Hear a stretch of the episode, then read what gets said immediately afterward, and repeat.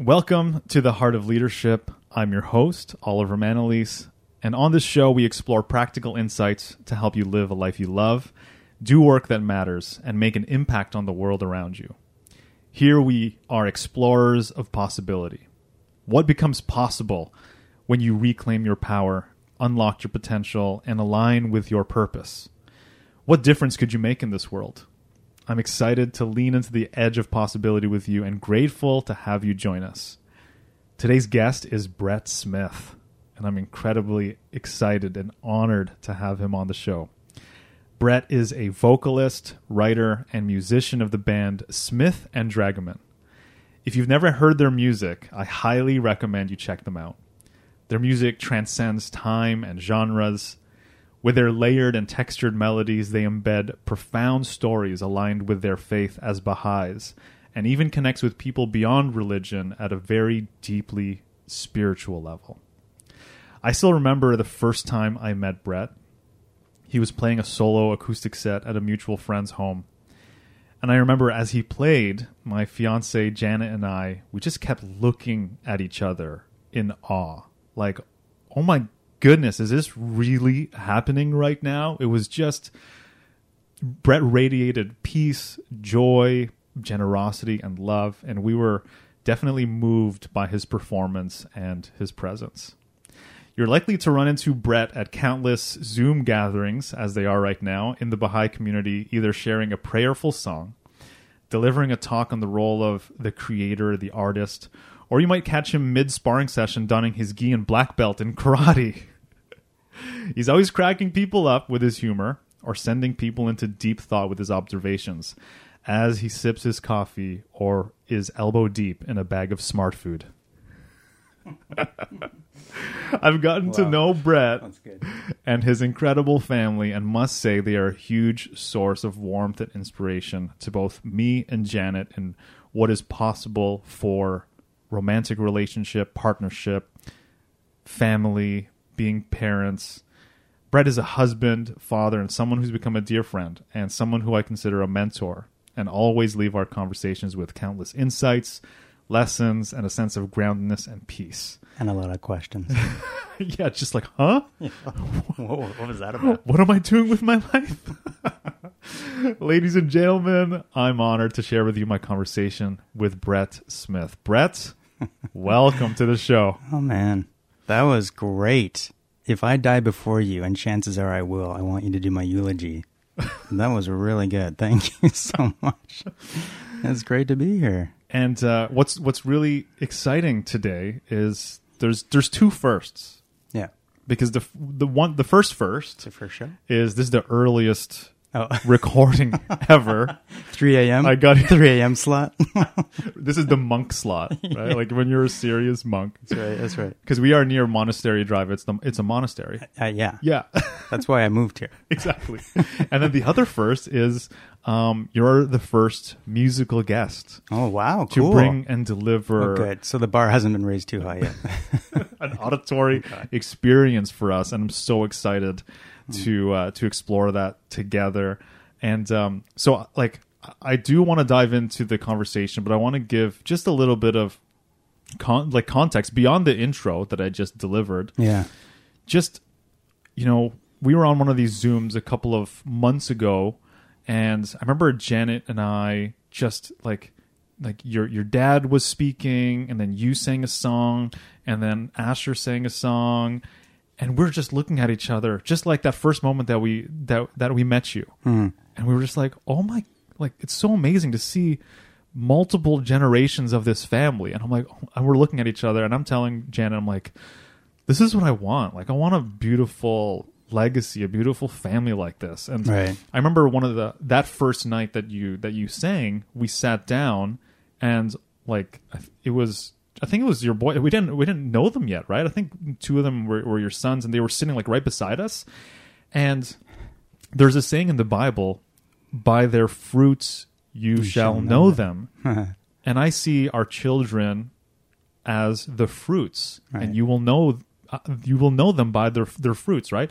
And so we see your your kids and how present they are, and how clear they are, and the types of comments and questions that come out of their mouth during this very adult and very deep conversation, elevated conversation, mm-hmm. like like we used like we like to call them. Mm-hmm, mm-hmm. And Janet and I, we have these moments. We just keep looking at each other. Like we don't have too many reference points where there are youths uh, who are in their teens who are this present, this attentive, who are this profound in their comments and their questioning. And the reason why I bring that up to you beca- is because, you know, Jen and I, we are starting in our journey, you know, getting married and want to start our own family, and just to see the type of dynamic that you have and we have these fireside chats it's like 7.30 7 o'clock in the morning the Yeah. last couple of weeks Yeah, yeah. is become an institution Yeah. and I get to see how when your boys wake up, when Maureen wakes up, how you greet each other, Mm-hmm. how warm you are with each other. Um, it's just like, oh, like for me, that is so beautiful and mm. so ins- inspirational, and and it's, you know, it really quells the, you know, any, you know, fears around becoming a parent mm-hmm. um, because I see this. I look at p- human beings as portals of possibility. When you are in proximity with these certain people, they open up these realms of, oh, this is possible in family, in relationship, in love, mm-hmm. in faith, and spirituality, and that's one of the the reasons. There's many reasons, but that's definitely one of the major reasons why I'm so excited to have you be here with us. Wow, that's a great intro. Thank you so much. It's really nice to to hear a perspective that's outside of your family and to get that insight because for me it's it's you know, it's life. It's kind of this is what I'm used to and so to have somebody kind of point that out that's really uh it's insightful and it's it's nice. It's a nice reminder to be grateful for what we have and that maybe not everyone has that. I think um you know, I'd be remiss to say that both Maureen and I, so Maureen's my wife, is you know, and I, I think we'd be remiss to say that we didn't have good models growing up, and I think that's to help to kind of form that kind of family dynamic that you're talking about.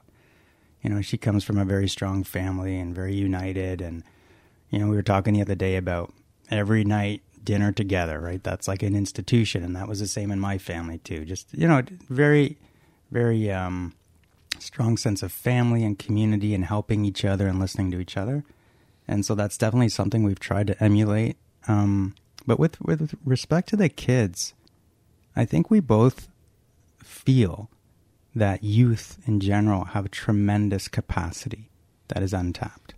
I think often society looks at youth as kind of like, oh my god, let's just like, I hope they get to adulthood soon, right? Because they're just kind of a pain in the butt until they get to adulthood. But the fact is, youth and junior youth, sort of that period between 11 and 14, um, if they're given certain, call them stretch assignments or certain goals or a vision of their own capacity, then they they can really excel and do amazing things, amazing things. And I'm not saying that that's our kids, but that's our orientation and our expectation. And not only is it our expectation for them, but it's their expectation for themselves because we've instilled, we've tried to instill in them, you are much greater than what you see around you. And I'm not saying that in that you're better.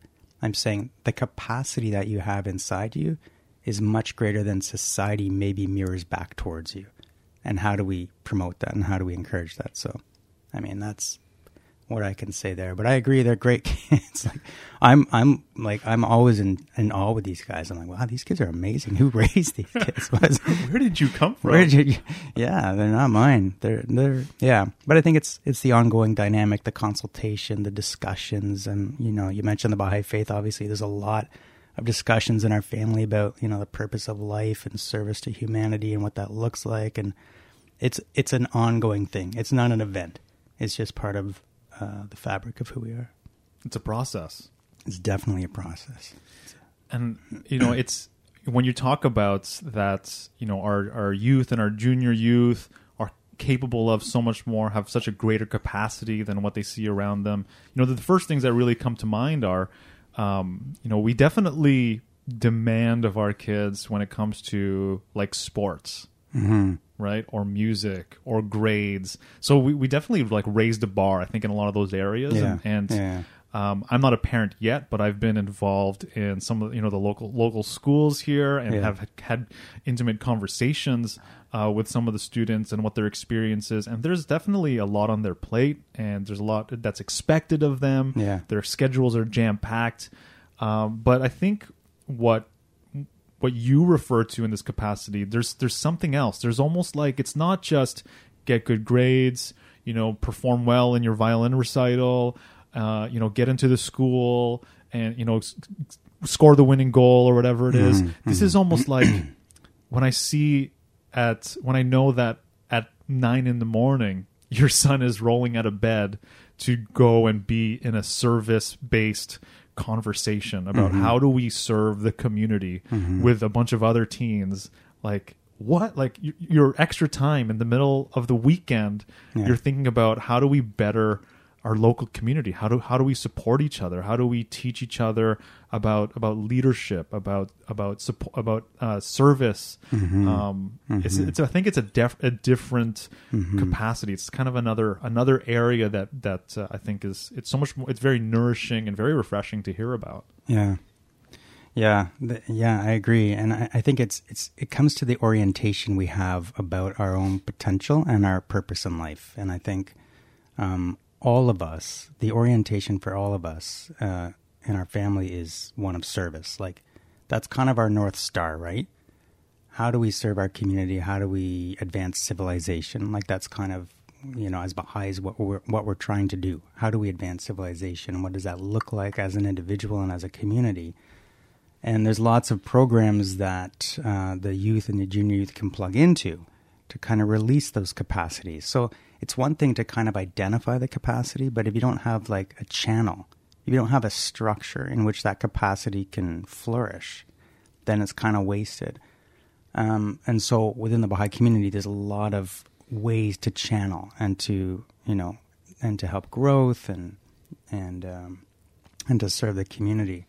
So our guys are, yeah, I mean, and we're lucky because uh, I mean Oakville's a great community and we've got great sister communities and, and so they, they have a lot of friends and peers, Baha'is and non-Baha'is who are who are involved in these things and they get a lot of they get a lot of joy out of it.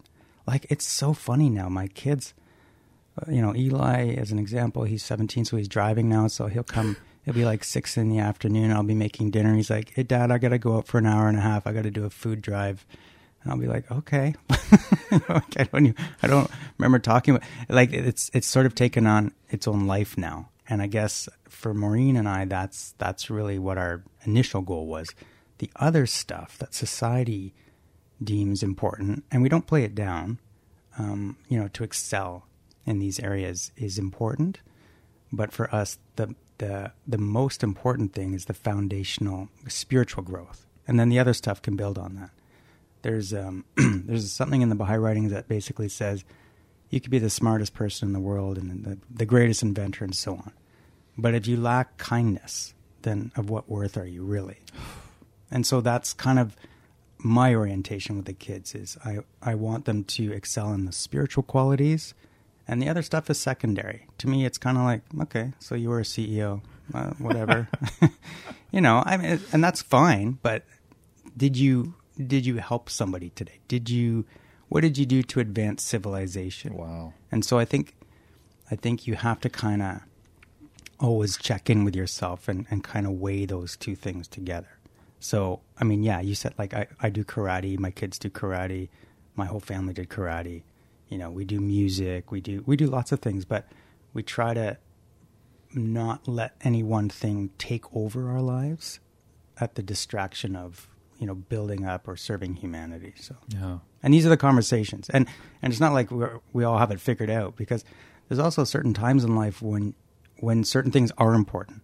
Like my nephew you know he, he's just finishing up med school. Like it was important for him to dedicate himself to that right to do it and to do it if you're doing med school you're all in There's right? like sprints. There's Yeah. like moments where you have Yeah. to. You're doing a sprint, like when you're launching an album. Yeah, I'm sure there's uh, times where everything kind of starts to focus around that time. Yeah. energy, attention yeah goes towards those specific. and that's okay as long as you don't lose sight of the the bigger picture i think i, I think that's how i'm viewing it anyways because it is it's it's important to excel in certain things and and work is worship, and you want to, you know, we don't want to be those people that are not contributing to society from a work perspective. Like that's important too. But yeah, it's the balance. And th- that really aligns with my own personal experience in the way that I became so focused in my 20s on becoming wealthy, on really making it in my real estate investing career and it and it came at the cost of everything else. And, and I'm really I'm very passionate about the idea of of you know s- this whole idea of succeeding but then you're spiritually bankrupt along the way Right. and you know that cost me so much and that was such a dark night of the soul for me Yeah. that you know part part of my purpose is to have help people avoid that in their own life Yeah. or, or or be a guiding light along the way to to ensure that you know these things don't take over like you say right Yeah. like yeah, Yeah. you have these passions you have these these things that you really care about you, you have these gifts that you want to share but you want to s- still make sure that it comes from like a more integrated place um, and I, I would love for you to just introduce us a little bit to the Baha'i faith because it is Sure. definitely central to uh, to who you are, to our our our conversations, and um, I know a lot of people might not have heard what you know what that is, and it is definitely uh, newer for a lot of people. So could you share with us Yeah, yeah, um, sure. more about it? Yeah. Um, probably the best thing to start with is there's there's no clergy in the Baha'i faith, so anything I say is really my understanding, and it's important to kind of convey that. But uh, for like an authoritative view of it, Baha'i.org is a great website to kind of go. Um, so yeah, B A H A I. correct b a h a i dot org. Um, so I was I was actually born a Baha'i, um, sixty eight. My parents both came from very uh, Christian backgrounds. My mom's father was the moderator of the Presbyterian Church in Canada, so I had a quite high profile, you know, family there. Um, and they were missionaries in China, and so she was raised in that, and my father was raised in the United Church and everything.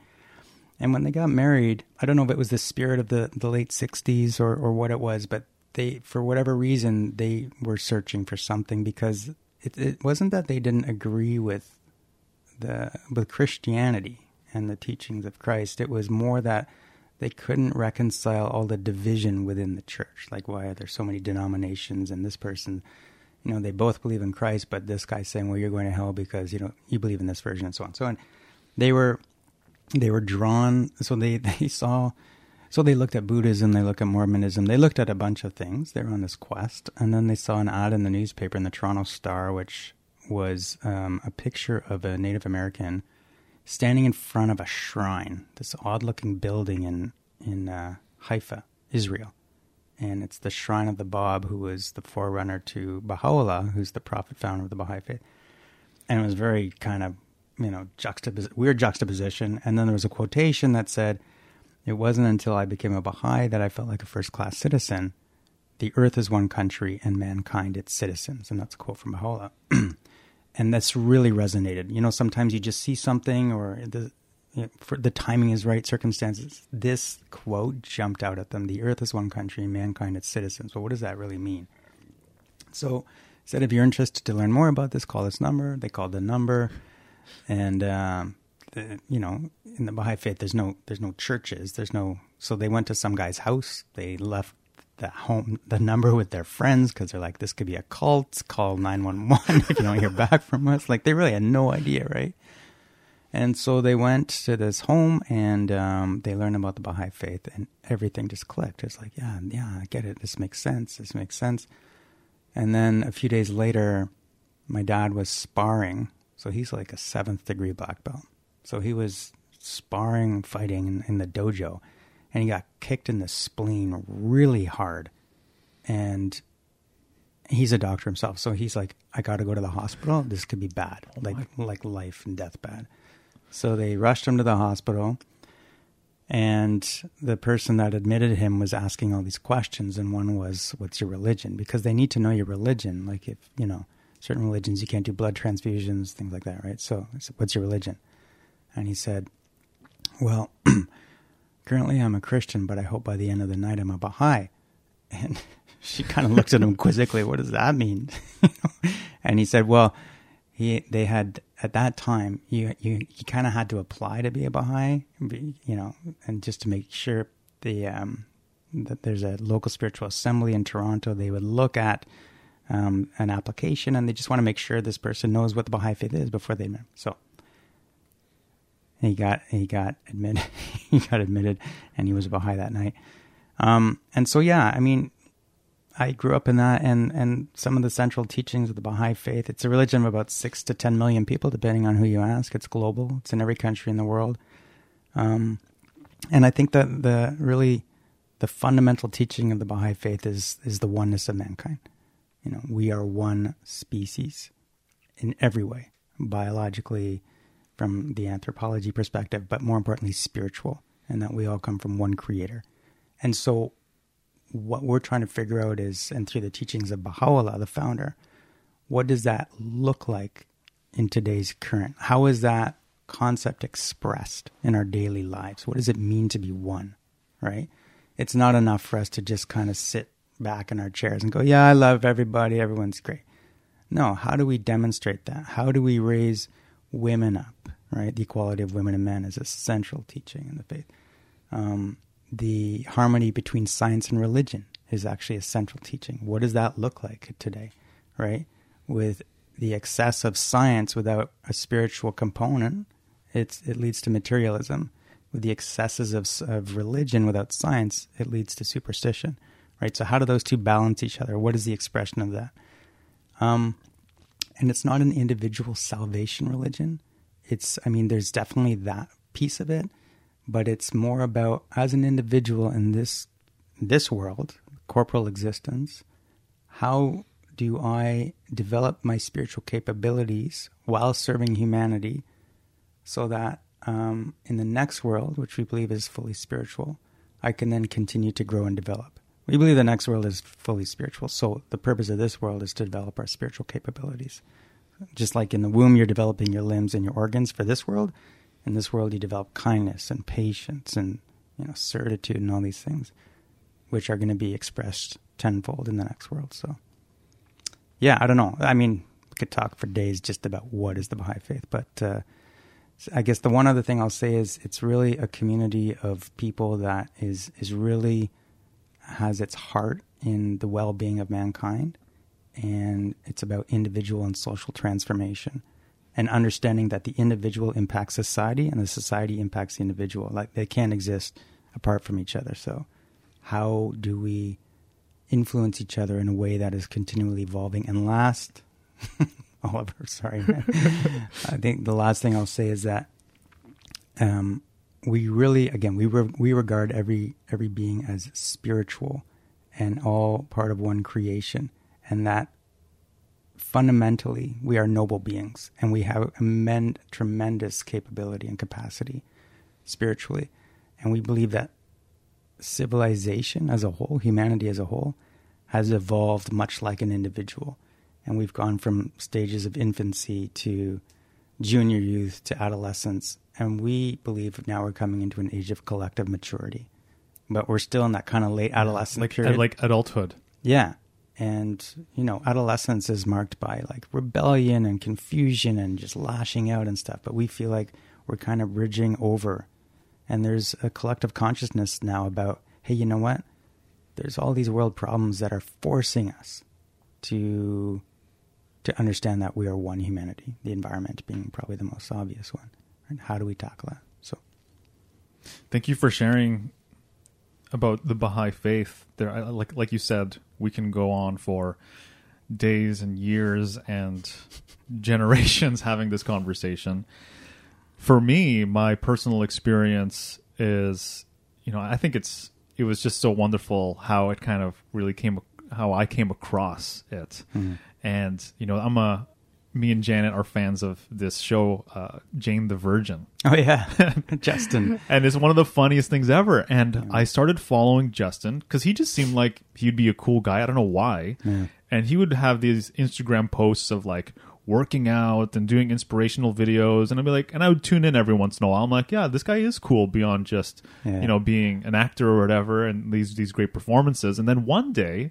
He's talking about this fast he's on and how you know what he's going through and these Mm. prayers Mm-hmm. and what it means to him. And I'm like, fasting? Who's fasting now? Like, I know it's not Ramadan. I know it's not like any of like What kind of- I'm like, who's doing this? Is just this random. Fa-? So I look up what he's talking about about the Baha'i faith, and I see all these. Um, you know, I think I, I think it was first Wikipedia, and I saw that Yeah. you know the Baha'is acknowledge the the oneness of mankind. They they they look at every religion as part of the same conversation. Yeah. they Just really honor yeah progressing, Yeah. and they honor each what you know what the Baha'is would call uh, divine expression or manifestation of Absolute- God, yeah, whether it's uh, the Buddha. Whether it's Jesus or Muhammad, Yeah. Baha'u'llah, they all they recognize all religions, Yeah. and um, the Just part of the equality of, men book. and women. Yeah. And I'm just like, what? I'm like, there's, I don't see anything that I don't agree with that I'm reading about here. Yeah. Um, and I found that to be so, so interesting that, um, to, to find something out in this way and Yeah. like not really have heard about it or learned about it in school. Yeah. And then, um, I remember there's, there's a local bakery here and, you know, a bunch of us wake up really early, and at that time, you know, you can have a coffee at, and, and hang out and, and be together and like catch up with people right, right before everyone's going to work. And one day, there's this one local guy. He's he's he comes there all the time, and he's one of the most uh, charismatic, excited, personable people there. And he comes in, and he's just like evangelizing. He's just like, oh, and he's a secular, okay? He's like a secular, I I, I believe atheistic guy, like has no spiritual uh, life eh, whatsoever, and he says. Like, you know, one of our friends told me to go get these prayer books, and I went on this journey, and I was in Santiago, Chile, and this temple, it was so extraordinary, and I found, found this profound sense of peace, and all these people were huddling around him as he was just telling, like, how impactful the, the whole experience was, and how every interaction was was greeted with so much love and warmth and welcoming, mm-hmm. and how thousands of people, no matter what you know, religion or no religion, like were coming there to visit and just experience the grounds. And I highly recommend that people check out the the Baha'i Temple in Santiago, Chile, and the mm-hmm. TEDx talk or the TED talk from the Toronto architect mm-hmm. who helped build it. Because if you look at it, It's ridiculous. it looks like it's made out of paper. Yeah. Like it looks like tra- it looks uh, translucent in a way. Like it glows. Like it look and and it just looks so graceful and elegantly built. And it's one of those things where you're just like in, you're in awe. And I and for him to to share in that way, Mm-hmm. I was just like, wow, it must have been really moving. And then that kind of like really led into. Um, you know meeting more people in the community in the Oakville area and you know Mhm, and, and mhm. us meeting and connecting and things like that and Mhm. um really all, all the interactions it's like it's by your deeds right i can see from from you know how you you know how the the way that you live and the way that you interact and the way that you serve the way that you show up it's uh it's very clear like there's something here You know, Yeah. there's something Yeah. here that Yeah, i think yeah. can benefit Yeah. so many people Yeah. Yeah. Yeah, you express that really well. Uh, You know, fun fact uh, Justin Baldoni, um, I didn't really know who he was many, uh, maybe five, six years ago. I wasn't too keen, not, not keen, but I wasn't aware of who he was. And uh, he and his wife, Emily, actually introduced our band in Orange, Orange County, California. and um, I think it was maybe maybe it was a little longer ago. It was before his real claim to fame. But uh, yeah, he was great, great guy. The thing I like about Justin is that he has a whole series on YouTube about death, about confronting death in the last days before death, and he's a very um, good. I I think he's expressed the Baha'i, Baha'i perspective on life after death very well through that show and I'm really drawn to that topic. So I love you know watching that and listening to his stories. Yeah, super guy, a lot of energy. Did you ever see um, the proposal? Yes. Yeah. yeah. I highly recommend people just check Yeah. out. You know, there's there's there's a couple of things. I think definitely Last Days Yeah. because it's a documentary of people's last days, people who are you know Terminally who are ill. terminally ill, and Yeah. and what and they the thing that they don't have is time, and they're deciding to give their time to this production that that Mm-hmm. Yeah. he created to share whatever message or story or, Yeah. or, or insights from just being in Yeah. this in this position. Yeah. Um, the, the proposal that he did for That's you know so to, for his fiance, like it's just this huge production. This vi- this video, you're like, oh my gosh, who who is this creative and this thoughtful? Like it's so it has this much energy. this much energy. can you imagine if she said no? and left her hold that. And she's like, yeah, I don't think so. It wouldn't have, it wouldn't have made it on YouTube. That- that's for sure. Oh my God. So with with that, I would you know since uh, Justin and Emily had the pleasure of introducing you and your band in, in Orange County, can I have uh, the the the extreme pleasure to introduce uh, you, Brett Smith, Mm-hmm. to perform the first song ever on the Heart of Leadership? Sure. Let me just uh, pull something up here. Um, yeah, I think maybe a little intro into the actual music as well. Okay. Yeah, I was trying to figure out what to play. So as as you were saying, like I think just by way of introduction, the music that we write is, um, I mean, it is inspired by the early history of the Baha'i faith, first and foremost, right? And we're lucky because we're still very close to the history. So we have, you know, written accounts of, of what happened. But like with the rise of any new um, religion, there's always going to be an equal and opposite force opposing it. And the Baha'i faith is no exception. And it still is uh, uh, under tremendous opposition in Iran in particular. And uh, anyway, so we have firsthand accounts, and there was a book I read called The Dawnbreakers, which is you know a 500 page sort of story of what happened between 18, uh, I'd say 30, 1820 to 1892, and so when you go on and Smith and Dragoman and you listen to the music, a lot of the songs are inspired by those people. But what we're trying to capture not only is the stories, but the indomitable power of the human spirit. Like, I feel like these people embody what I want to manifest in myself. And, you know, we all, we all, I mean, this is throughout history, there are people like this, right? That are examples of service, selflessness, sacrifice, tremendous capacity, faith. And so while some of the music might feel religious, I feel like there are certain themes that you can tease out. Themes about you know love and truth and search and all these things. So yeah, I had the blessing to meet Mike Dragoman, who's like my partner in crime in music, and then his daughter Emily and Aaron, our drummer, and John, our keyboard player. And back in 2003, we we put together our first CD. And um, yeah, so what I thought I would share is um, a song called "Kiss the Rope," and um, Oh, the story of this is yeah, profound.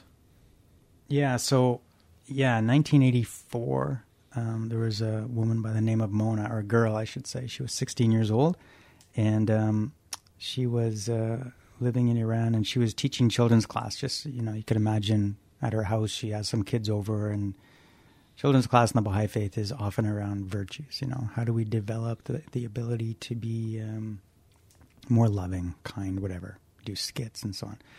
So she was doing that, and then um, the door was busted down, and she was arrested for doing that. And she was taken to a prison, and she was thrown in prison with um, nine other women. So there's ten of them. She was the youngest, and these are all Baha'i women.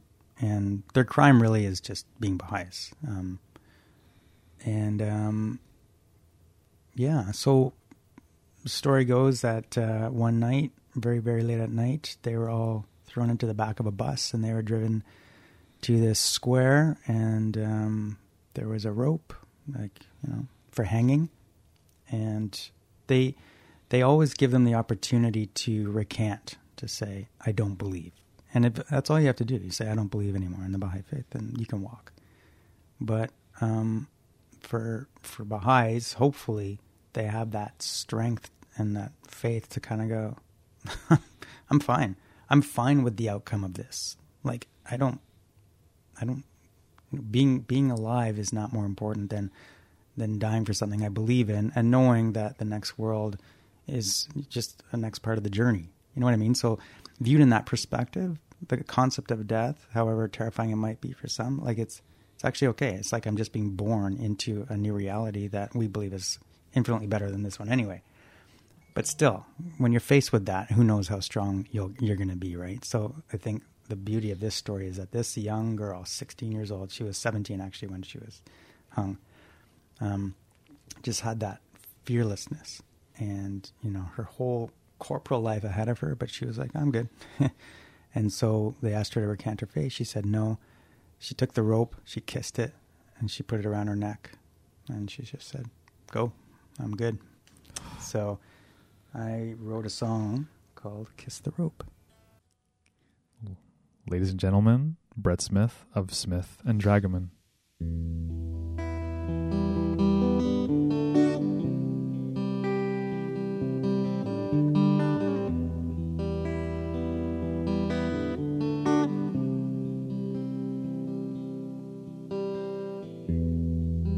in the cradle of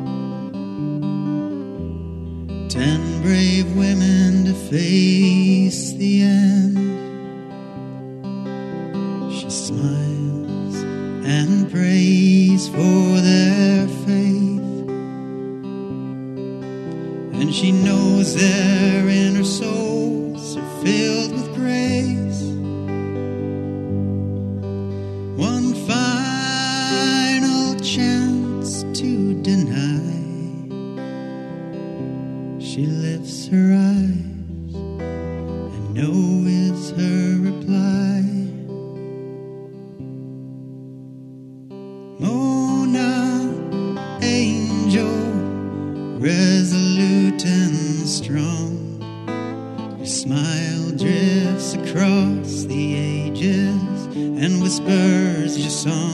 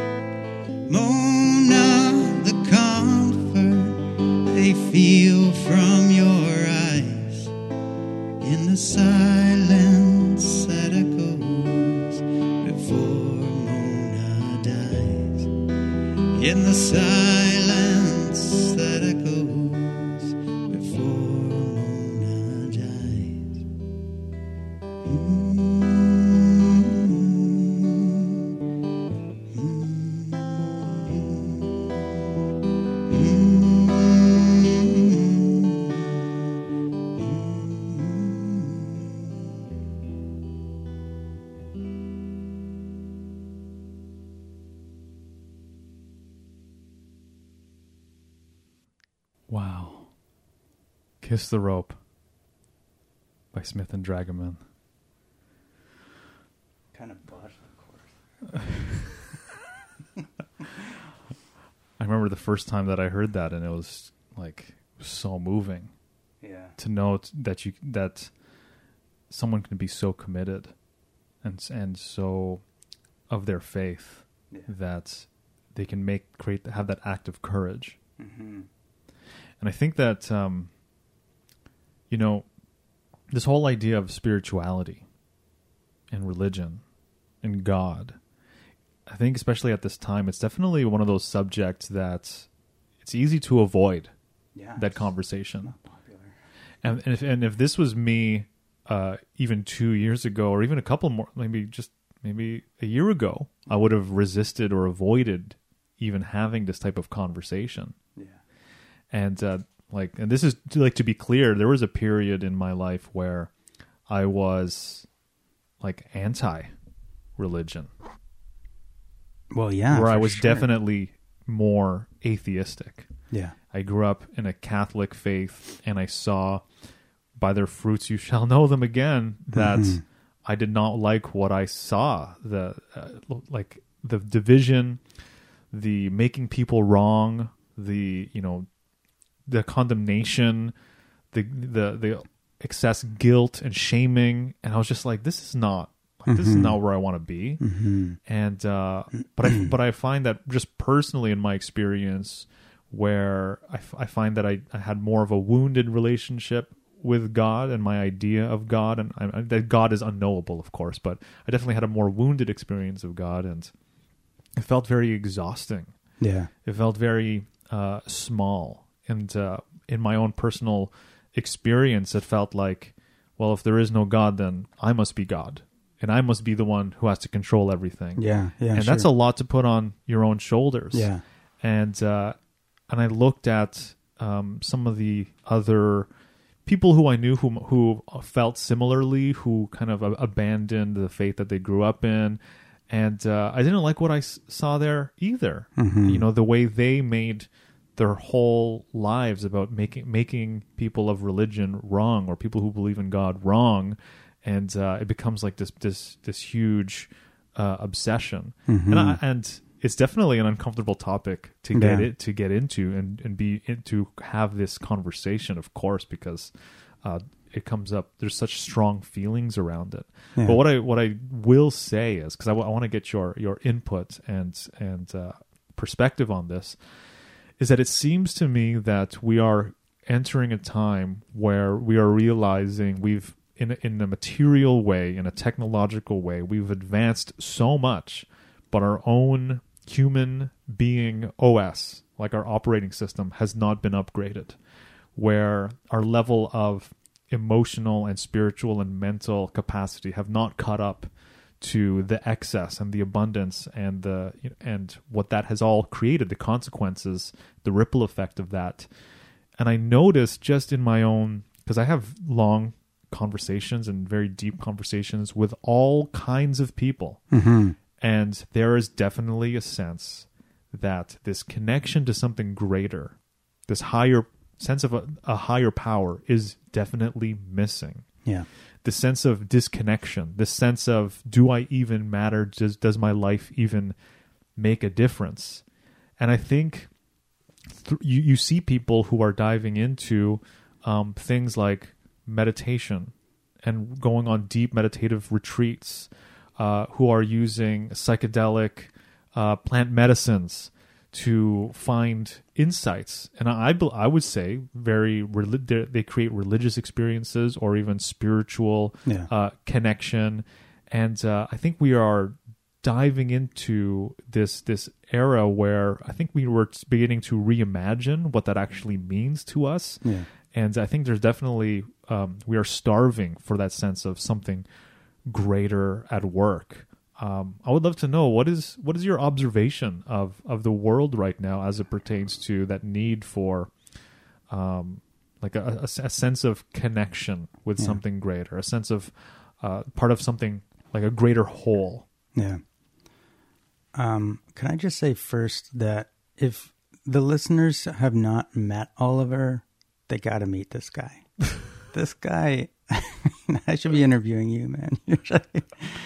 he is just an embodiment of love and um, wisdom. I love him. Um, so yeah, you know, it's. I think no, the way you framed it up is is, is perfect, and uh, I always feel that if I weren't a Baha'i, I wouldn't subscribe to a religion per se, but I'd probably be like a lot of people out there. Like I, I feel like I'm spiritual. I want to, I have a thirst. I want to try to find answers, but um, I think the problem is most religions, and I don't like knocking religions per se because I think at the core of all religions there's there's a truth and there's something valuable, right? And so I think if you can find that core, then that's good. But I think the expression of religion, the man-made expression of religion, is what people have an issue with, and and I think it's lost its way, and I think that's why we believe that every thousand years or so, God sends a messenger to kind of regenerate and kind of refresh, and like you say, like here's the latest OS, right?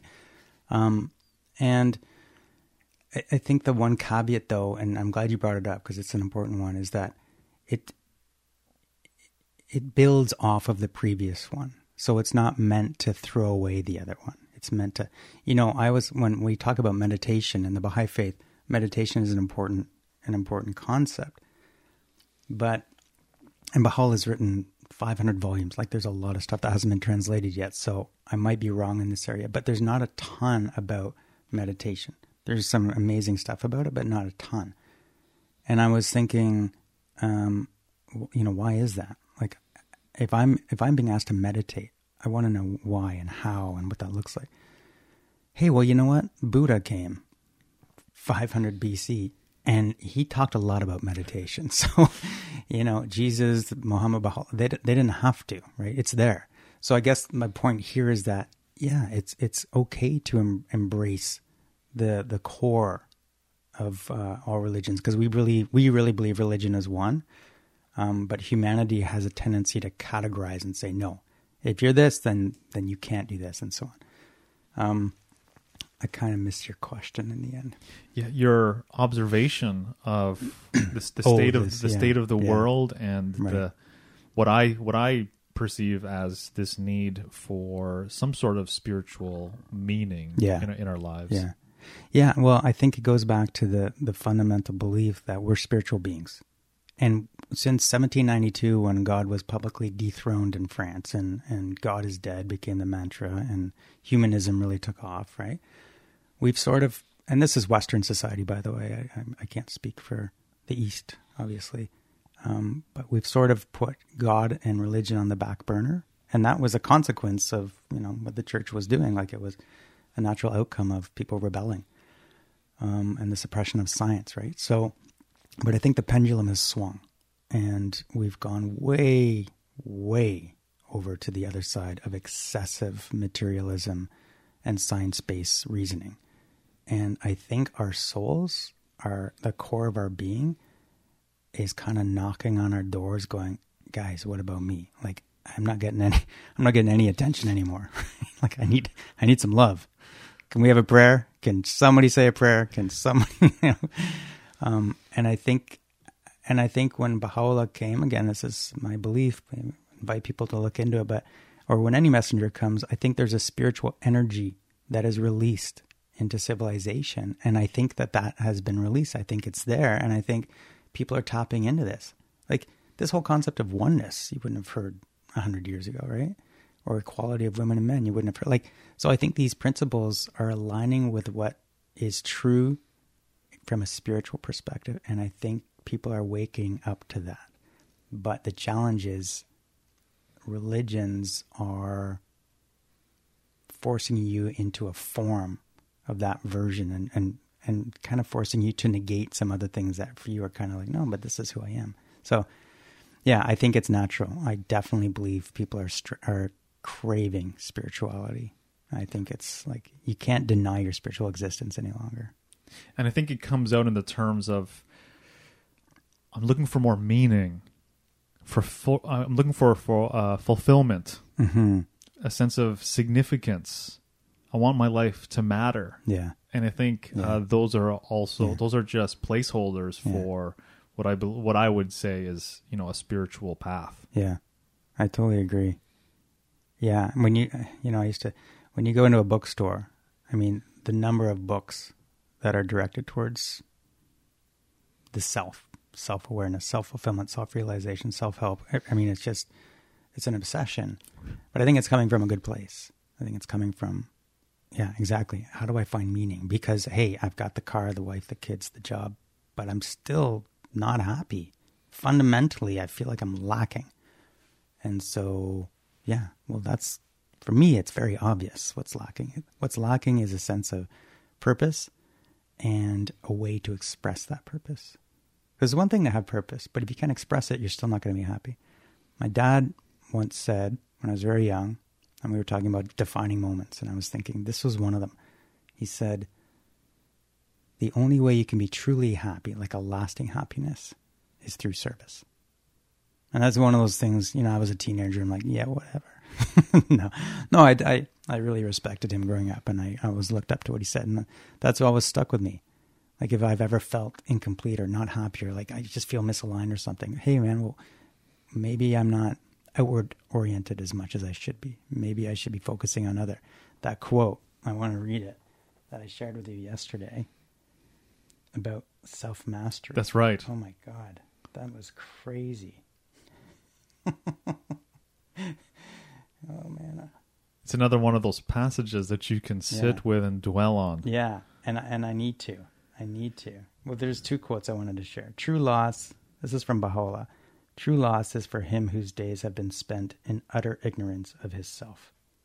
So, you know, the notion, and we've talked about this, of of really engaging with your inner dialogue, like it, on a regular basis. How am I doing? Who am I? What? Where am I going? What can I build on? What? How did today go? What would I do differently tomorrow? Um, am I aligned with you know my north star? It's like Socrates. It's exactly like Right? Socrates. The unexamined life is not worth living. Exactly. Yeah. Love Socrates. It didn't turn out well for him, as with most of these amazing people. Um, and this other one. So, whosoever has lost himself has found the universe and the inhabitants thereof. Whosoever is occupied with himself is wandering in the desert of heedlessness and regret. The master key to self mastery is self forgetting. The master key to self mastery is self forgetting. So that's a high bar in our society when everything around you, every ad you see is, hey, what about you and you and how about you and maybe you need this for you and and um, so I'm trying to find the balance between not being um, what's the right word? Like we live in this world, right? So We are of this world. yeah, we're we're not rejecting this experience. And and and and, and the writings of Baha'u'llah it even says God's created this world for us and to enjoy it and to you know to to benefit from it. But we've just gone to such an extreme that you know we're, we're plundering the world. We're uh, only focused on our physical existence. So this this quote I, I gotta I gotta sit with this one a bit. The master key to self mastery is self forgetting. So it's about ego. It's about the detachment from ego. There's no he- there's no hell. There's no Satan in the Baha'i faith. There's no evil being. Um, the closest thing is our ego. Our ego is the one constantly knocking on our door, saying, "Hey guys, what about me, man?" you know. And so, for me, that's that's my journey. Is how do I try to detach from that insistent voice that's always saying, "What about me?"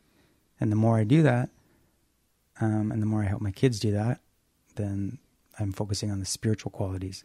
So you're not going to take the ego to the next world. You're only going to take the spiritual qualities to the next world. So, yeah, it's but it's not easy, man. It's not easy. Ego is strong, as you know, Oliver. I mean, now look at you. I mean, look at this guy. Come on, come on now. I, and, and you know this uh, this quote. It really. I think I, I messaged you back when you. Yeah, you did. Yeah, Yeah. when you shared it with me, and how I understand it, just based on some of the you know the work that I've dove into over the years. How I read that is when we return to a sen- uh, this nothingness that we are, when we ho- hollow out ourselves of ourselves.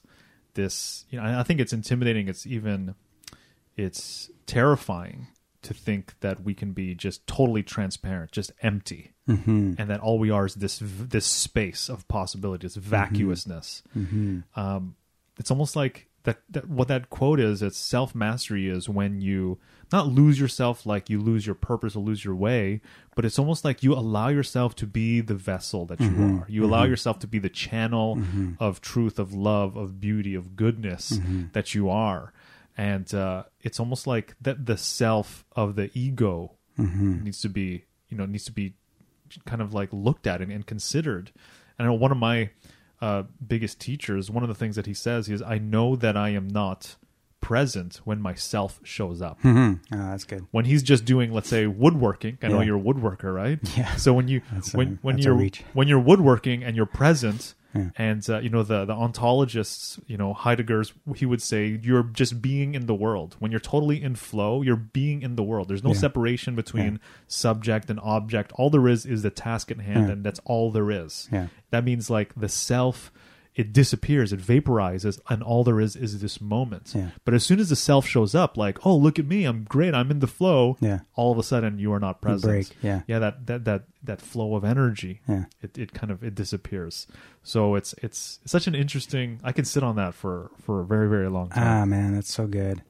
Yeah, I, I was just thinking like the best performances I've had is when I'm not aware of myself. Yeah, exactly like you All say. there is is the yeah, moment. and you just and and uh, you're not worried about the technology or the mic or how do I sound and then or did I forget a word or and yeah, you, when you get when you find that, then that's the best expression of who you are. You know what? Okay, here's a great here's a great analogy: the candle. Think about the candle. Its whole purpose is to give light, but in doing so, it slowly kills itself. So it just forgets itself to serve around it. So wow. it's attained its purpose, though. Its purpose is to give light, and it's happy with that purpose. Um, and so that's one of these things that, yeah, you kind of have to meditate on. Um, and I think there's always the balance. Like in the Baha'i faith, there's this principle of moderation, right? So it's also, and I guess that's what I was trying to say. I couldn't really figure. It's not about becoming detaching yourself off from society and going and living in a cave and just becoming nothing. Because we're supposed to be actively participating in rebuilding civilization Right. these these systems are coming down. I think it's becoming more and more clear. They're they're not they they worked maybe 100 years ago 200 years ago but humanity has changed so much and our knowledge and uh, of who we are and our capability is changing.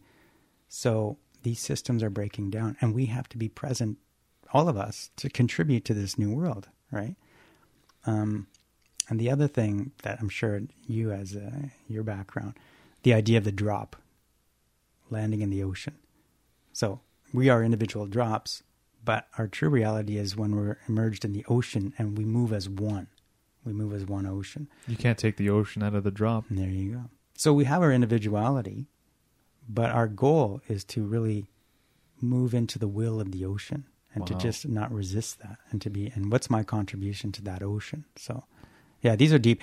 And this was- is why leadership is so um, it's such an important conversation for me to be a part of that's Mm-hmm. why you know i relaunched this podcast as the heart of leadership Yeah. and for the longest time i really resisted the idea of being in the space of leadership like just to toss that word so loosely around is like what does that really mean because Yeah. i think we're so used to authorities and and calling them leaders Yeah, sure. but then authorities are constantly they're so frivolous and so flaky with their word Yeah. they, you know they they're they're bankrupt of integrity and it's like I, you can't call that leadership Yeah. leadership is not um, your status or your position or your job title um, that's that's not what leadership is. It's it's really what we're discussing, which I believe is everyone has a unique contribution that they can make. Mm-hmm. And there's a sense of responsibility and ownership for the fact that when I tune into that, when I take ownership over my purpose and I find a way to serve those around me in my life,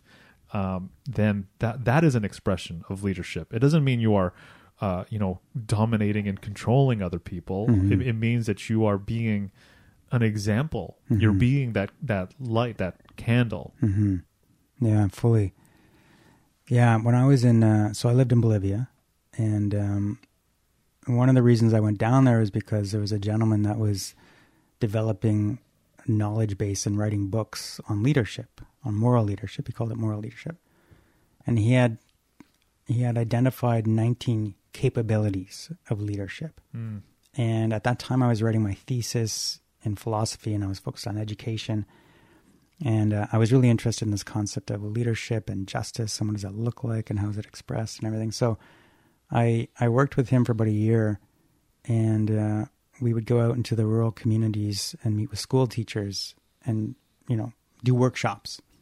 And one of the first things that really that always stuck with me is he would guide them through this workshop, and you would the first thing we did is what's your you know take five minutes, write down what are the qualities of a leader for you right? And we, we had done a bit of prep, pre work, and, and talking about leadership and stuff. But what, you know, when you really think of people that you love in your life and people that impress you, right? Now, what are those qualities? And so we did that exercise. And then, you know, we whiteboard, okay, what did you say? What did you say? And it's everything that you would hope.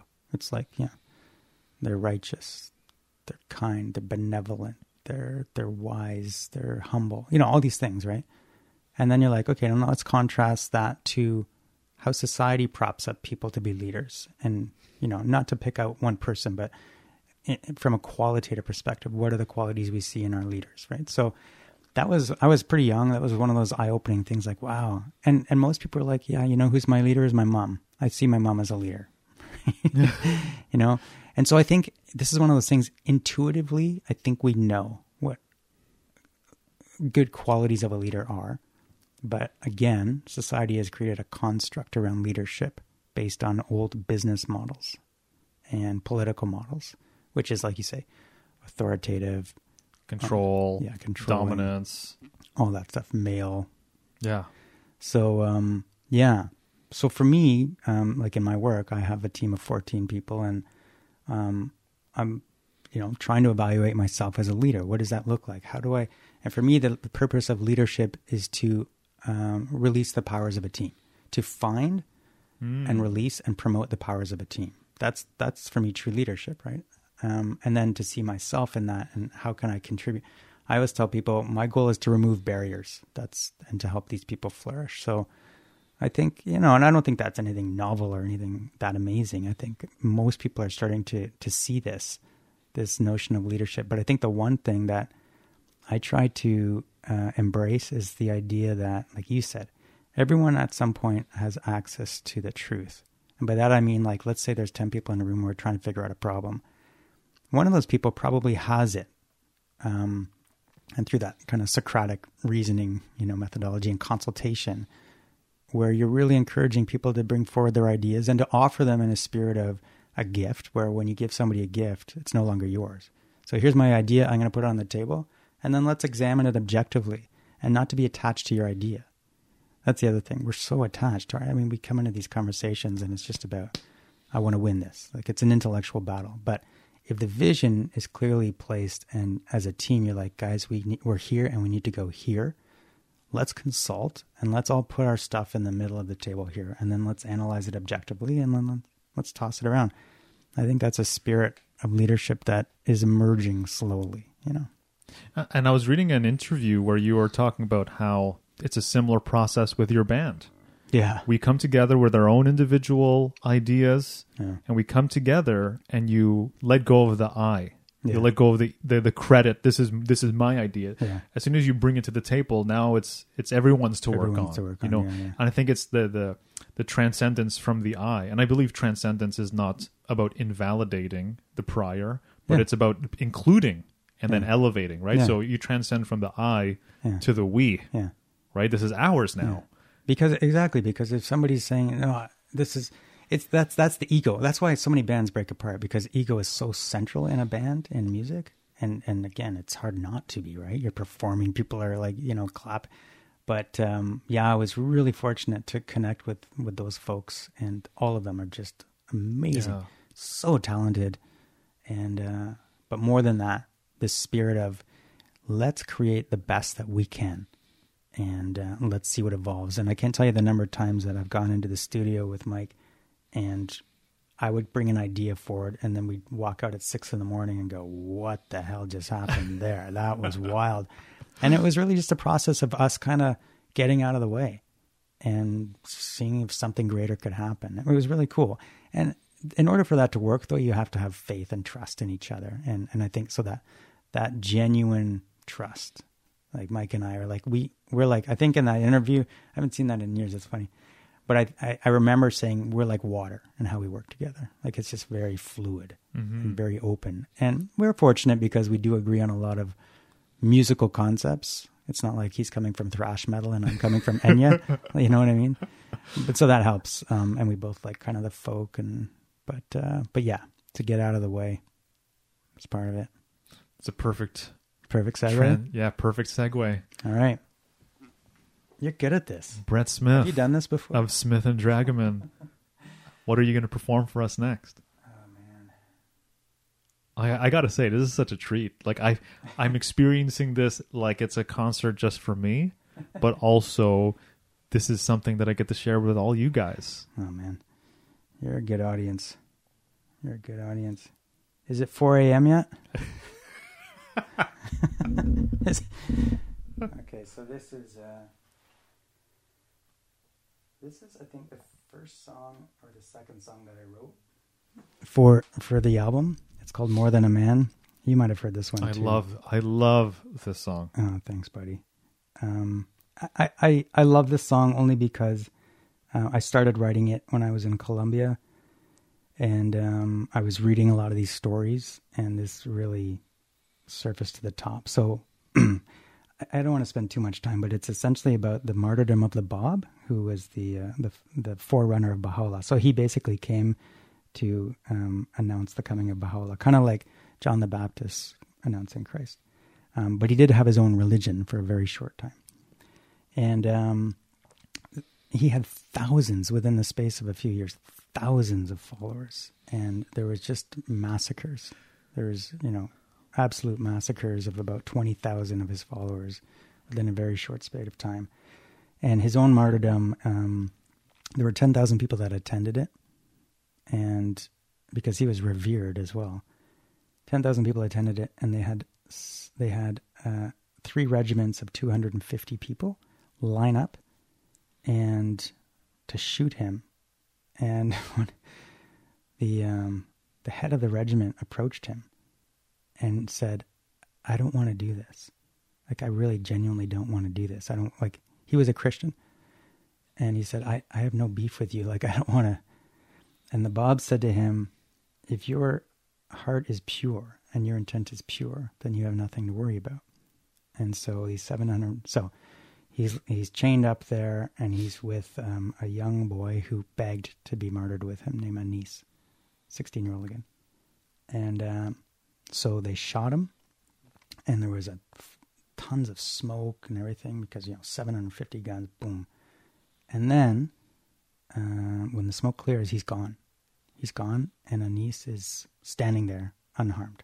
So not one bullet hit them and the Bab is gone. And he's back in his room and he's finishing a letter. And the and they're like how are you here? What what happened? He was in chains. He was in chains yeah he was he was suspended in chains uh, up against the wall and prior to that i should have said prior to that they said it's time for you to come we're going to kill you and he said just give me a minute i have to finish a letter and they said no you're coming now so he was back he's finishing Just his got letter goosebumps. yeah. He finished his letter and then he said, okay, I'm good. And they brought him out. And that, uh, the leader of the previous regiment, he was released of his duty to do it and they had to bring in a whole other 750 so he his his heart was pure in other words and he's he was let go and another person came in and they shot him so we don't talk a lot about miracles in the baha'i faith because they're very subjective but if there was one and this is a pretty amazing story and this happened in 1844 yeah, no, so sorry, it's, it's 1850, not, 1850. So it's not that long ago. This is definitely yeah. documented. Oh yeah, so this is called More Than a Man.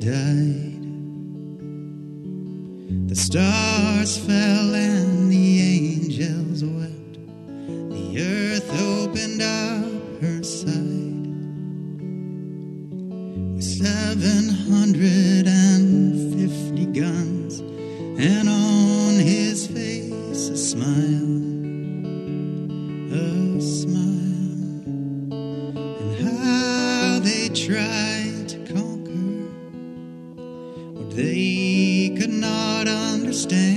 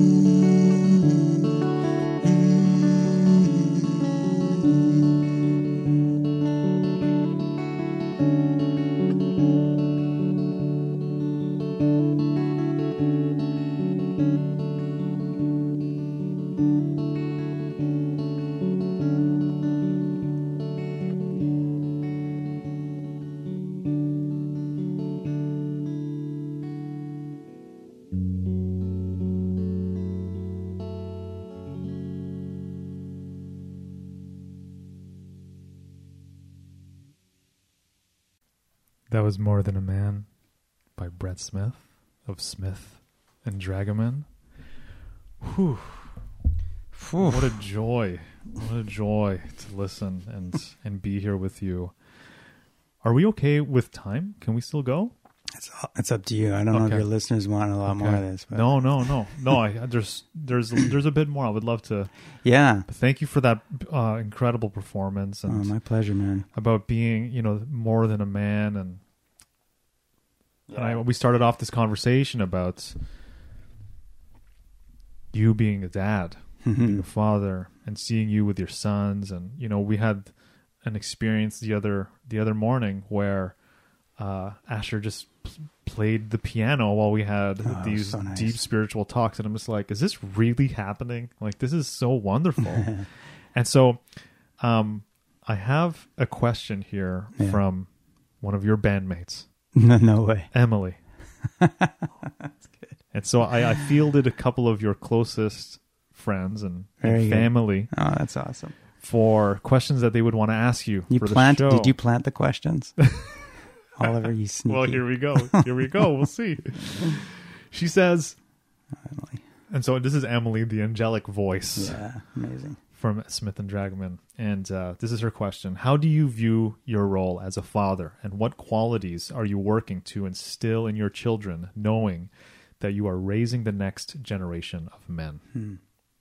And I think that's an important question because one of the one of my deeper callings definitely is to become a parent, to become a father, to raise children. Because I believe, you know, there's this one saying I remember hearing. I was at a talk, and I think it was Naveen Jain, and he says people talk about how, you know, we need to make a better word, world for our children, but his perspective is we need to make our children better for this world Yeah, yeah, yeah. and I'm just like, wow, that's that's incredible. Yeah. And I find that um, part of our uh, gifts, you know, that that we can create a, an impact in this world is through how we raise this next generation because they are the the leaders and and the, the guardians of tomorrow, right? They are the caretakers of tomorrow. So Emily Emily would like to know your perspective on. Uh, your role as a father and qualities you're working to instill in your children, knowing that you are raising the next generation of men. Hmm. Yeah, I'm going to pass on that one. Just a simple, light question for four in the morning. yeah, it's a pass, a hard pass. Um, well, you know, in in in some ways, again, um, it's it's really simple to be honest. It's not easy, but it's a simple answer for me, um, because of you know my my upbringing. Like, um, I was taught that the purpose of raising children is to help them recognize their creator and to be of service. Like, so that's that's my mandate, and then I have to figure out with Maureen um, because part of being a father is being a husband and, and understanding what that looks like, right? So for us, parenting is very much uh, a together thing. And she might bring certain qualities to parenting that I lack, and I might bring some that she lacks just because of who we are as individuals. But it's very much a collective endeavor that, uh, you know, that that's another part of the conversation. But as a father, my goal is, and I think it goes back to what I said before, is to help them recognize their purpose, is to help align them to a vision of what success looks like for them, and to help them understand how, no, to help them understand what capabilities are required for their growth and how to acquire those capabilities. That's it has nothing to do with school or nothing. You know, That's I- secondary. Yeah, I mean, I hope they do well in life, and I hope they they can have a quality of life that helps them express this will. But I mean, honestly, that's secondary. If I died and I knew that they were on a path where they were in a mode of action and reflection and practice and consultation, like if I knew that that was it, and that they were trying to continually align themselves with the principles that we've you know, shared with them and that come from the Baha'i faith, then I've done my job. So, yeah. And in, terms of the day to day, it it expresses itself very differently. Obviously, it depends on the child. Every child's different, right? And you have to work with them. It's kind of like being a leader. What is this child good at? What are they What are they lacking? What How can I help? You know, um, and when they're younger, it's different from when they're teenagers. Different. Like Asher's turning twenty today, right? So my relationship with him has evolved and changed, and so that's that's the other cool thing is how does your parenting change as you go? And there's no handbook. Everyone else says there's no handbook on how to be a good parent, but I think if you continually come back to those fundamentals, purpose of life, one of service, being there for them, uh, helping them to understand, and giving them the tools. That's that's the thing. It's always easy to kind of sit back and go, "You guys got to do this, this," but how? How do I do that? Show me, and I'm I'm interested in doing it.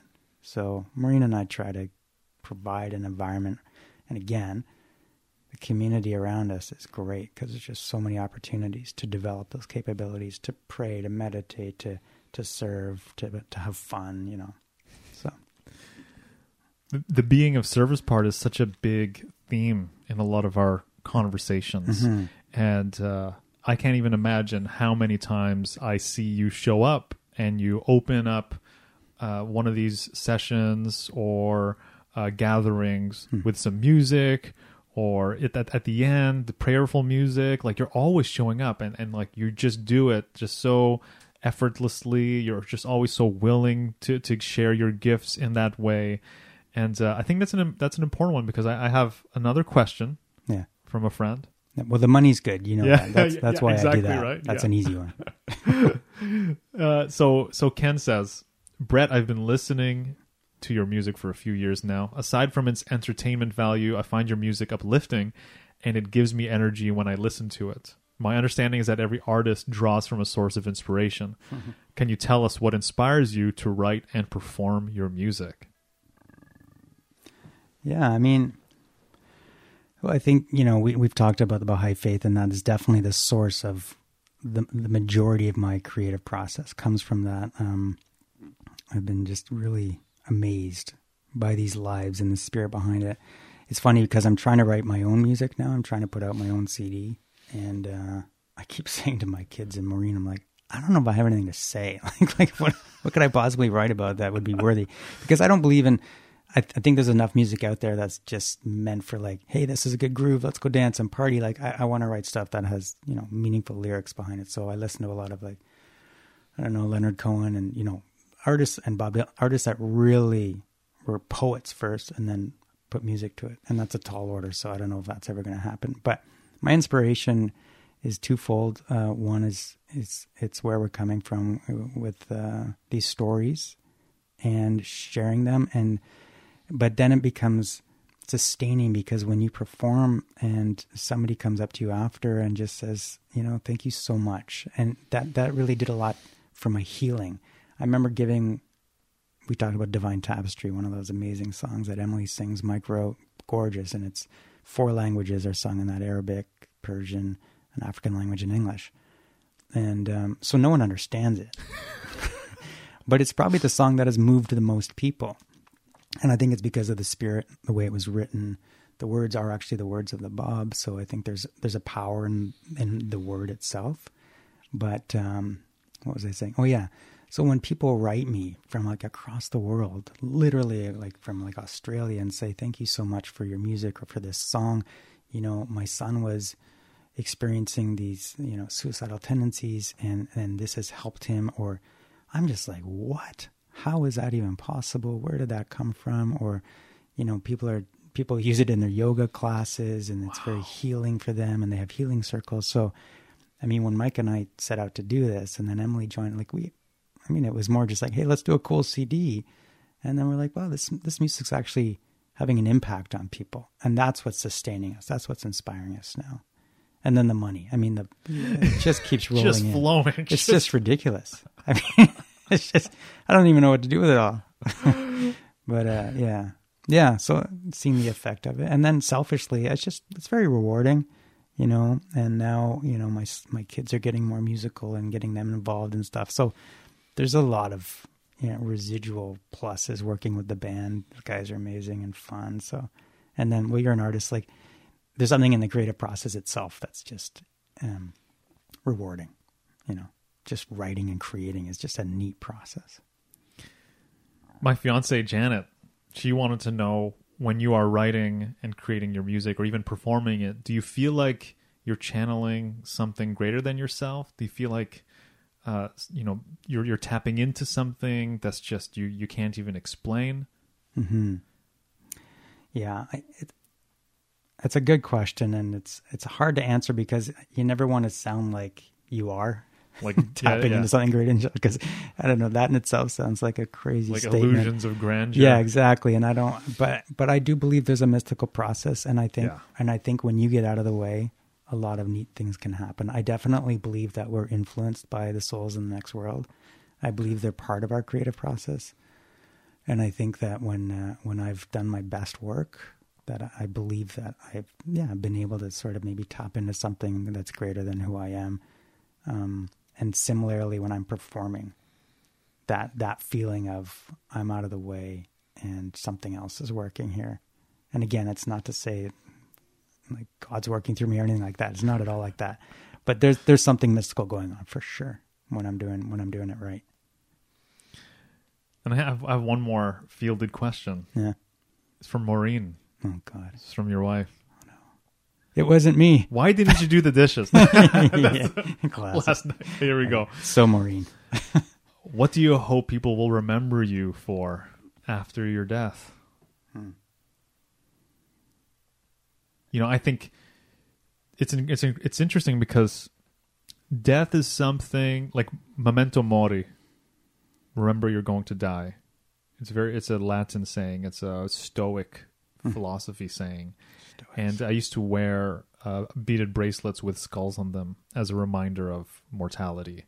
And uh, so I definitely ha- I have a connection with that. And there's some there's I think we all do. That's really what that's the equalizer, right? We all are not here for uh, you know forever, and um, just this whole concept of like how how do we want to be remembered when we are gone and like the songs that you, you've performed for us today kiss the rope you know uh, more than a man th- these are definitely related to and connected to mortality so uh seems like you do there, there's a fascination there as well Oh, God, and yeah.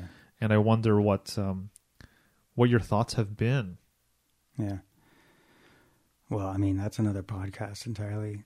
Um, like death has been a fascination of mine since I was like zero. And every day, every day I think about it every day.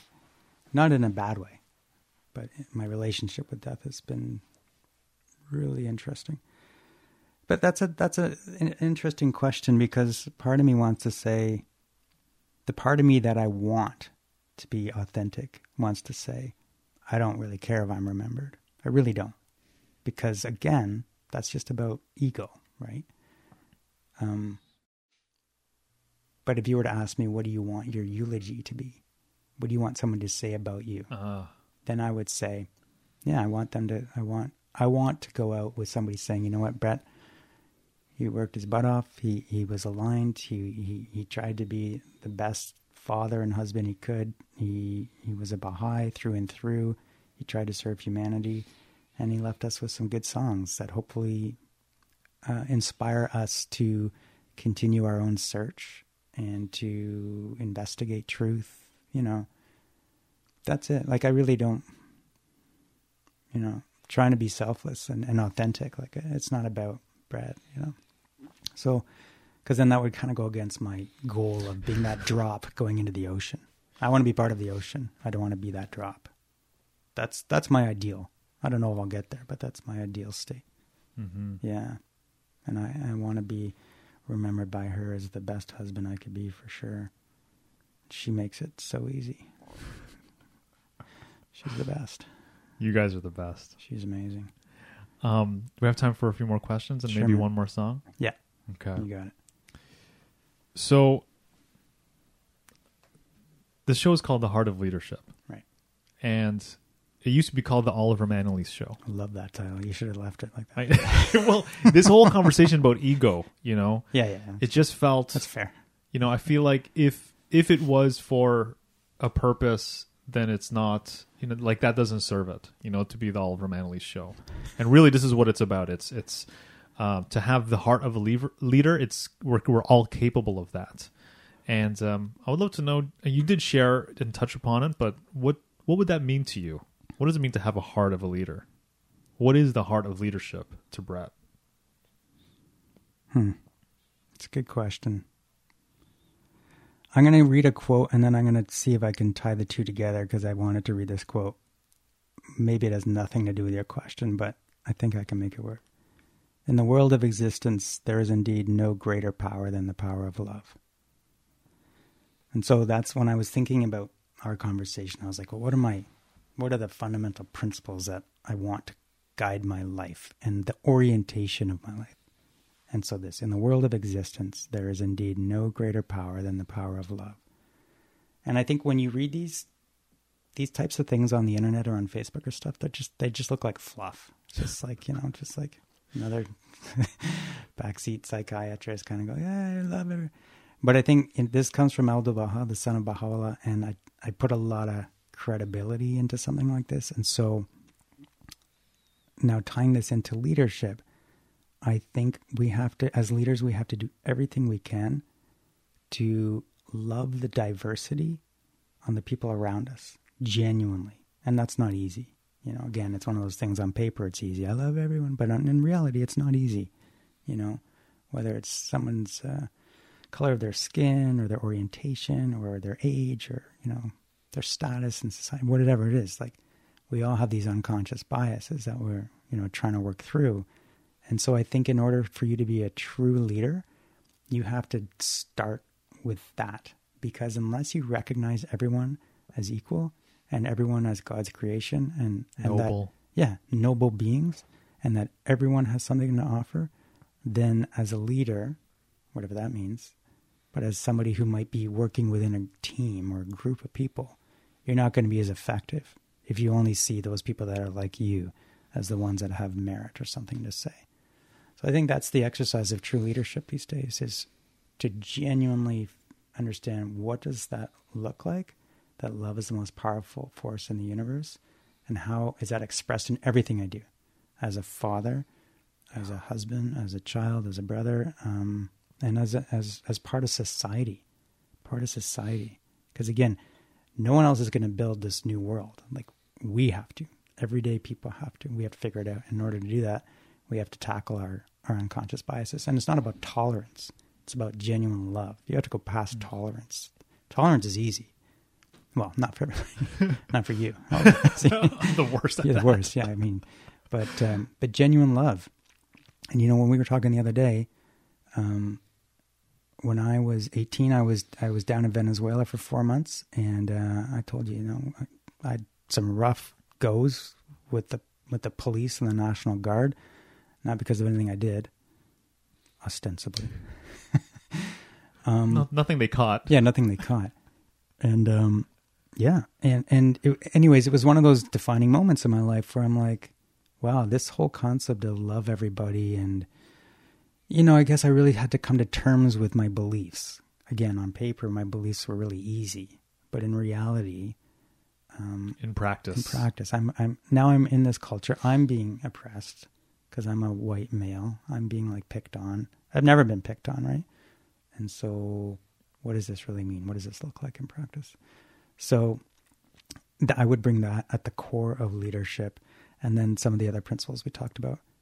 Um, being a champion of diversity, being a champion of soliciting everyone's opinions and weighing them equally, cultivating an environment of open and frank consultation and loving consultation is really critical. I think we have to get way better at sharing. You know, we're so the way we talk is is always a fight. It's always like a battle.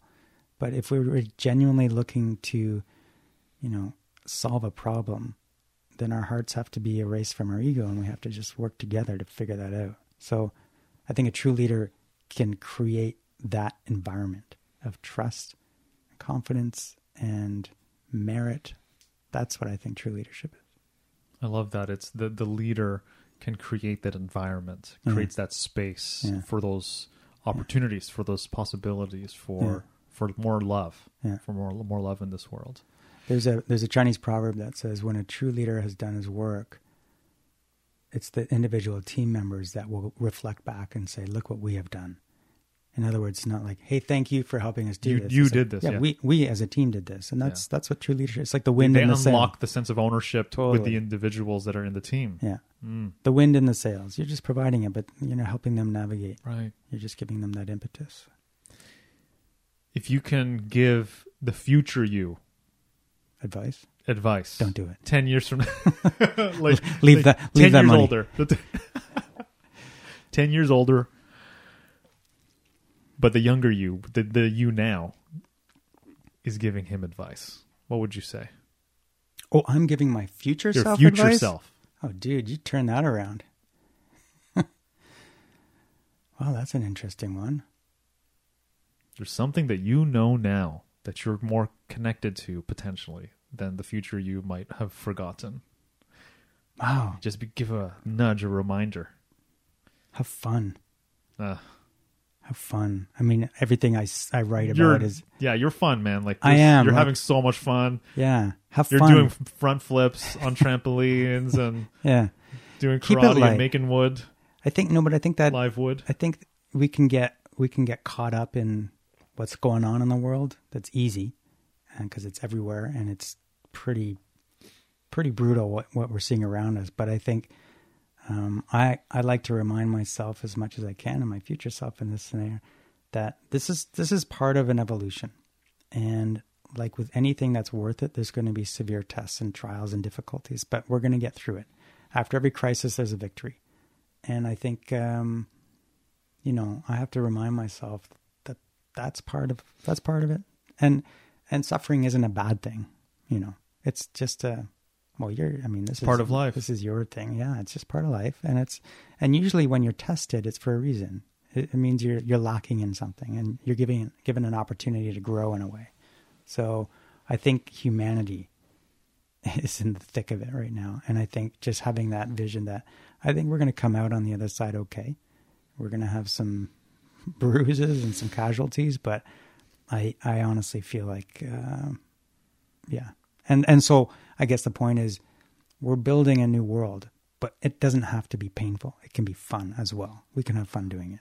Yeah. So one quality that I see in leaders is they seem to see the obvious that the rest of us uh, we are oblivious to. You know, they see what others might not see immediately. Hmm. What is something that Brett sees that's obvious to, to you? What's obvious to you, but the rest of the world might seem oblivious to? Well, I don't know about that. I think people are pretty smart when they Yeah. really when they really think. But I, um, I mean, one thing that's sort of become really apparent to me that I like to reflect on and share is every universal problem is a spiritual problem. Every universal problem is a spiritual problem. So, at the heart of all of these global crises is a spiritual deficit, spiritual bankruptcy of some sort. And until we recognize that we've been ignoring our spiritual growth, we're not going to solve the problems. We're not going to solve it through science, technology, innovation. We're not. Those are just the tools. So that's for me a big part of why I'm a Baha'i because I believe that the Baha'is are tapped into that concept and are trying to build a world based on spiritual solutions. So that would be the one thing, I guess. us as li- listeners, what, from your perspective, should we say no to? What should we stop in our lives? Or pause, or, or let go of, or put down? What's Hmm. something that us as the listeners, learning from you, need to begin saying no to? Well, I guess it comes back to ego and saying no to that voice that's and I think if you if you pause and you you you you cultivate a practice in your life where you're sort of having even 5 minutes a day where you're kind of listening you'll recognize that there's two voices Yeah. and to to be able to identify the voices and one is a higher nature and one's a lower nature so i think saying no to that lower nature to identify it and to kind of actively go you know what i'm going to just not give in to you today and and see what that looks like and then to build on the strength of the the other voice. That would be my That's a good one. yeah easier said we than need done. that and Yeah. it's you know like one of the big themes that i notice from our conversation today is so this is what stands out in the world. I see i look online and i see in the conversations i see in the comment streams that there is a lot of i'm right you're wrong making people wrong invalidating people who don't have the same opinion. It's Mhm. very very black and white. There's no Yeah, there's not as much nuance. Yeah there's not a genuine and- conversation. yeah and the conversation that we've had today it's like there's no invalidating. Mhm. there's no making people wrong. There's this idea of you know we need to have a conversation like we need to really acknowledge that there's this part of ourselves that you know our ego that likes to do that Mhm. likes to be be the hero and everyone else who doesn't agree is the villain Mhm. and uh, if we can distinguish that part of ourselves, quiet that part of ourselves, or create some distance, then we might have a greater chance, a greater hope at healing, healing ourselves, and there, you know, and and also healing the tiny corner of the world that we get to to be a Mhm. part of and Mhm. contribute to. Um, I'm really excited. I'm, I really love that part. What's something that we need to begin saying yes to, or begin, or start? Well, again, I'm speaking from a Western culture civilization, but I think we need to begin, as cheesy as it might sound, just turning to our neighbor and saying, "Hey, how's it going?" You know, I, I we we've really retrieved into our homes, and I think society has to look different in order for us to succeed. Um, and it's neat because there's a lot of neat t- uh, tools like apps that are helping us do that. There's this app I downloaded the other day called Nextdoor, and it's basically it's like Facebook for neighborhoods. It's like, hey, I'm Brett. I live in Roxborough, and you know, or whatever. And then there's a Mm. whole community of people like, hey, I have a Swiss Mountain Dog, or hey, I do karate, or hey, uh, you know, we have devotionals Thursday night, whatever. And Wow. and, and so it's just a way for a community. con- So I think there's a longing, like you say. I think there's a longing, and I think we have to just not be afraid to just kind of embrace that because I think we have this image of people that, you know, if you go up and say hi to someone, they're going to be suspicious, which isn't necessarily untrue. I think that is definitely. I mean, I'm, if somebody knocks on my door, I'm like, okay, who the hell's here? What are they trying to sell me? but it would be nice if we can start just having those genuine friendships with our neighbors. Yeah. So saying yes to that, saying yes, being open to sitting down with your neighbor and having a coffee and doing this. Because I think people want to talk, really want to talk. What are you excited about? Mm. My next cup of coffee. Yes. I'm really excited to see where my kids go in their lives for sure. Um, they're all just just amazing in their own ways and very unique and special. And you know, I'm excited for you and, and Janet to to you know hopefully uh, have kids and be parents because it's like I told you, it's just it's a world that opens up and and to love that. And as they grow, you're just like, wow, I'm so proud of these guys. They're just they're just doing amazing things. So I'm I'm excited about that. Um, I'm excited to, you know, we're working on our, our fourth CD right now, and COVID has been um, has been difficult, but we're about three quarters of the way through, so really excited to launch that. Yeah. Um, otherwise, just you know, just continuing what I'm doing. I'm really, you know, I, I feel like I'm in a really good place. I feel very fortunate. Maureen and I are living the dream, man. I love it. Where can we find you? Hmm. Uh, well, on Facebook, if anyone wants to reach out on Facebook, uh, I've got a profile there, and on Instagram. Um, the music is smithanddragoman.com, D R A G O M A N. And uh, we're all over, you know, Spotify and iTunes and all those digital distribution channels. So for music, uh, we suggest you go there. And again, Baha'i.org, if any of this interests you, is, is where I would go to find out more about uh, the Baha'i faith and some of the things I've spoken about. And um, yeah, and in the dojo, getting beat up By your mom. by my mom. Apparently. Yeah, yeah. She's a second degree as well, so uh, we duke it out. That's so cool. Yeah. Well, karate was karate was a is a big part of all this. We didn't touch on it. We don't have to, but I, I found that that was another supporting pillar to everything else I believe. Because martial arts at their core are really have so Yeah. many of these principles wrapped up in. Yeah, you made a post that I, you know, I stalked your Instagram the other day, and uh, you made a post about how karate has a lot of themes that really, you know, parallel uh, Yeah, the yeah. Baha'i faith, and as well, you were talking about like the manners, right? You were talking about like the the service. yeah. Um, yeah, she, Yeah. yeah. Feel free to, I to share to. the, No, it was just the role of that in your life. I mean, it's because your dad, your mom, you like your sons, yeah. right? Yeah, so we all so our Saturday mornings was not cartoons at home. It was all of us going to the dojo, and even when I was like four in my pajamas, going to the dojo, and we'd work out. Isn't that called a gi? it was a pajama. Yeah, my gi was these red pajamas for the first few years, and then so we all got we all grew up in that, and that was one thing I think my parents did really well was a regular thing that the family did together. Right, I think that's that's kind of cool if you can find something like that. So we did that. Um, and then you know, like most people in university, uh, that kind of fell by the wayside, and then I did other things for years and years, and then I came back to it.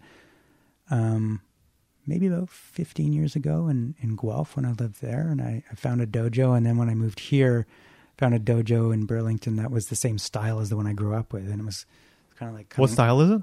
It's called Shito-ryu. Yeah. It was kind of like coming home because, you know, the styles are, they're, they're similar, but they have different philosophies in terms of stances, in terms of, you know, prioritization of punching versus kicking. Um, but the philosophies, they all, they all go back and they're all quite similar and uh, so I I was doing a grading, and I had to write an essay on manners. What does manners mean in karate? like, really? but it was great. So I I got all these books, and you know, um, I read up on it, and uh, and that's when I really realized, wow, karate's really pretty cool. It's it's like got a lot of the the concepts around self discipline and service, and it's not about the fight at all, at all. And so I wrote a like a I don't know, thousand word essay on manners and what that looks like in karate and how that's expressed it, expressed through the karateka, which is like the individual practitioner. And uh, yeah, that was really fun. I'll send you the essay. I'd love to read it, Yeah. and maybe I could link link it up into the the show notes. Yeah, yeah, yeah. That'd be cool. that'd be wonderful. yeah, Dude, Brett, Oliver. before you play us our our, our closing song, Sure. I want to acknowledge you. Okay. I want to thank you for being on the show. Mm. I want to eh, to celebrate your role in mine and Janet's life, mm. and you know, and it's beyond you, right? It's your family. It's you Yeah. And your whole your whole family, just your way of being. It really shined a light to us of what is possible in family, in being parents, in partnership, in relationship, and uh, to us, we you know we may not have realized it immediately, but we've we really need that, you know, in, in our and for ourselves, and I know for for the world, we need those shining examples, and um, you know the fact that you have this tremendous faith and it's at the heart of everything that you and your family do and how it really shines through how you know your your performances your your your music and you- you're doing you know you're creating live edge beautiful wood pieces. You are you know you're doing karate. Like just the fact that you can have such a diverse uh, set of interests and hobbies and spend so much time you know philosophizing and pondering these deep spiritual concepts and that your your life is really devoted to it like it really you know it's it's such a important role for, you know in our lives. And and I want to thank you for for being one of those beautiful people. And and a couple of weeks ago we were having a conversation because the plan is for you and and Maureen to marry us Mm. whenever when when the regulations open up is for you to marry us Yeah. and uh, we were just thinking yeah we'll have a civil wedding and then we'll do a, like a symbolic ceremony when we can celebrate with all our loved ones and things like that but you spent like you two spent half an hour just literally blowing up our blowing our minds and filling our hearts with just your view on what marriage is as as an institution just kind of like third entity that you kind of give birth to Mhm. uh, and there was so much there it was so sacred the way you talk about you know the the the role of of marriage and you know how important that relationship is and how you view it that we walked away from that again we were just like oh my gosh, there's no way we're gonna have like this five person ceremony. like we need to have at least our immediate family, just because this is so magnificent. So, Yeah, yeah. I mean, you you you both continue to really unfold um, and show us, you know, new ways of looking at things from a beautified way, from a loving way, from a from a good from a place of goodness and truth and love, and it's um, it's tremendous. Thank so I can't, can't even I can't thank you enough for for who you are in our lives in my life and. And uh, I always look forward to all of our conversations, Yeah. and uh, I walk away with so much. So, man, I acknowledge you and I appreciate you and I love you. Thanks so much, buddy. You're so sweet. I love you too, man. And and and yeah, we're we're so excited for you too. You know, and and there's no better person to have at a wedding than Maureen. Like she is like wedding incarnate. and uh, yeah, yeah. If she can say a few words about the sanctity of marriage and what that looks like, that would be great. And we're really excited for you guys. You know, we see. um We definitely have that in common. We all we love love. Yeah, yeah, Yeah, yeah. It's easy to love love when when love loves you, right? right. That's a Brett, that's a Brett Smith original right there. It's easy to love Quote. love when love loves you. you get paid for how many times you say the word love in a sentence. Um, yeah, but I mean, it's it's complicated, but it's fun. it's good. Beautiful. Uh, thanks for doing this, man. Absolutely, it's my it's my pleasure. It's my it. honor. I'm trying to figure out which to play. I, I was wondering if I should uh, play another Si- uh, Smith and Dragoman, or if I should play like uh, something that the the audience might know that could be fun as well. I know the first one that we heard you sing was Hallelujah. Yeah, and that's we were just oh and that really reignited it for me that song Yeah. I think just hearing your rendition i ended up playing that for shavasana at Oh, the no end way. of a bunch of like yoga classes i would bring my guitar whether it's me teaching or janet teaching yeah. um i just I w I cool. I, was just so inspired i was like oh my god Let's there's this this this song is incredible It's such a good song. I man, I was uh I was listening. I, I had to drive out to um Barrie the other day. Oh, the, the day after we, we chatted. oh yeah that's right Yeah. And I decided to I decided to put on The Last Dance by Leonard Cohen.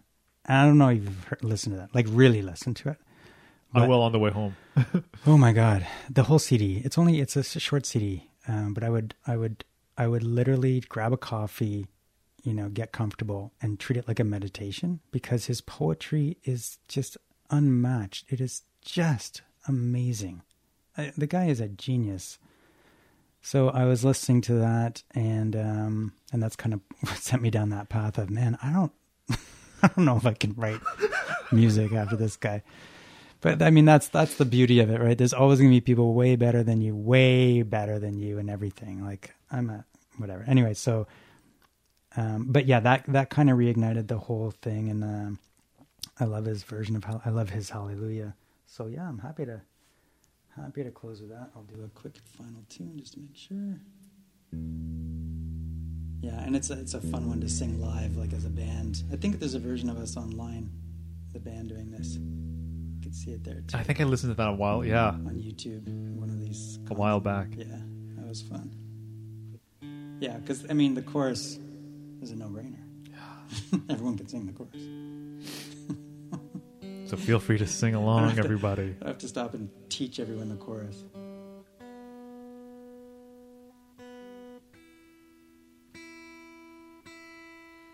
Okay. okay hallelujah as expressed by the one and only brett smith Well, I heard there was a secret chord that David played and it pleased the Lord. You don't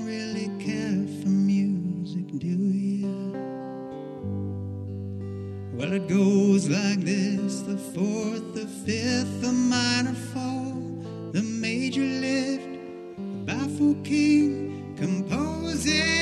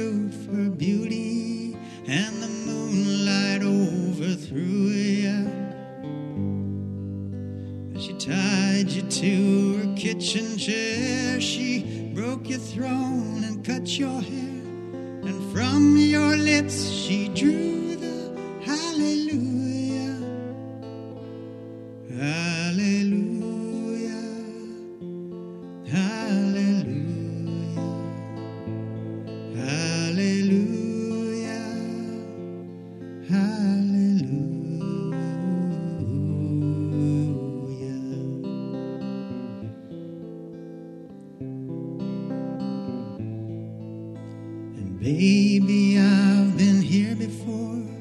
I know this room, I walked this floor. I used to live